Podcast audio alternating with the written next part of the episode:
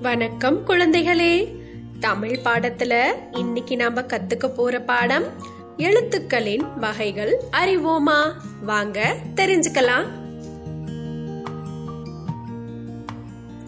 தமிழில் உள்ள உயிர் எழுத்துக்கள் மொத்தம் பன்னிரண்டு அ ஆ இ ஈ உ உ ஏ ஏ ஐ. ஓ ஓ ஔ இந்த பன்னிரண்டு உயிரெழுத்துக்களை ஓசையின் அடிப்படையில நாம ரெண்டு வகையா பிரிக்கலாம். பாருங்க. குரில் நெடில். குரில் எழுத்துக்கள் ஐந்து நெடில் எழுத்துக்கள் ஏழு. அவை எவையவைன்னு விரிவா பார்க்கலாம்.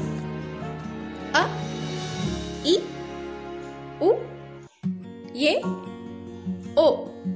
இந்த ஐந்து எழுத்துக்களும் ஓசையில் குறுகி ஒலிக்கின்றன. எனவே இவற்றிற்கு குரில் அல்லது குற்றெழுத்துக்கள் என்று பெயர்.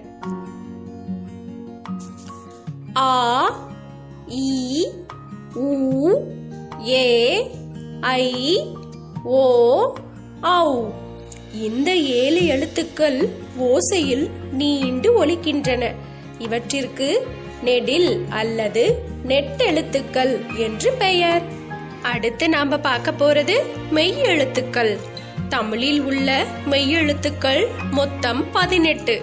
இக் இங் இச் இஞ்ச் இட் இன் இத் இந்த் இப் இம் இ இர் இல் இவ் இல் இல் இர் இன்.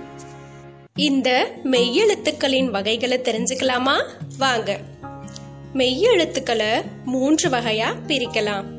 வல்லினம் மெல்லினம் இடையினம்.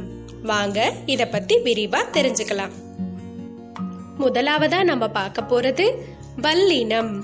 யானைகள் எப்படி வலிமையாக இருக்கின்றனவோ அப்படியே இக் இச் இட் இத் இப் இர் என்ற எழுத்துக்களும் வலிய ஓசை உடையவை. எனவே இவற்றுக்கு வல்லினம் என்று பெயர். நாம பார்க்க போறது மெல்லினம். முயல்கள் எப்படி மென்மையாக இருக்கின்றனவோ அப்படியே இங் இஞ்ச் இன் இந்த் இம் இன் என்ற எழுத்துக்களும் மெல்லிய ஓசை உடையவை. எனவே இவற்றுக்கு மெல்லினம் என்று பெயர். அடுத்து நாம பார்க்க போறது இடையினம். மான்கள் யானையை போன்று வலிமையாகவும் இல்லை முயலை போன்று மென்மையாகவும் இல்லை இடைப்பட்ட நிலையில் இருக்கின்றன. அதுபோல ஈ இர் இல் இவ் இல் இல் ஆகிய எழுத்துக்கள் இடைப்பட்ட ஓசை உடையதால் இடையினம் என்று பெயர். கடைசியா நாம பார்க்க போற எழுத்து ஆயுத எழுத்து.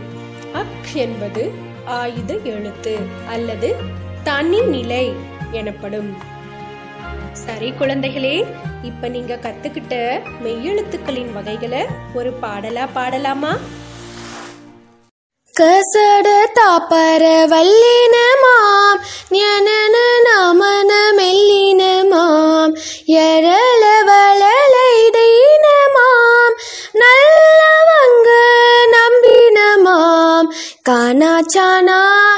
டானா தானா பாமாயர லவலல்லரன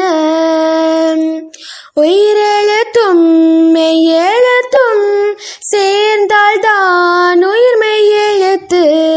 சத்தம் போது படித்திடணும் நீ முத்து முத்தா எழுதிடணும். என்ன குழந்தைகளே பாடல் உங்களுக்கு பிடிச்சிருந்ததா?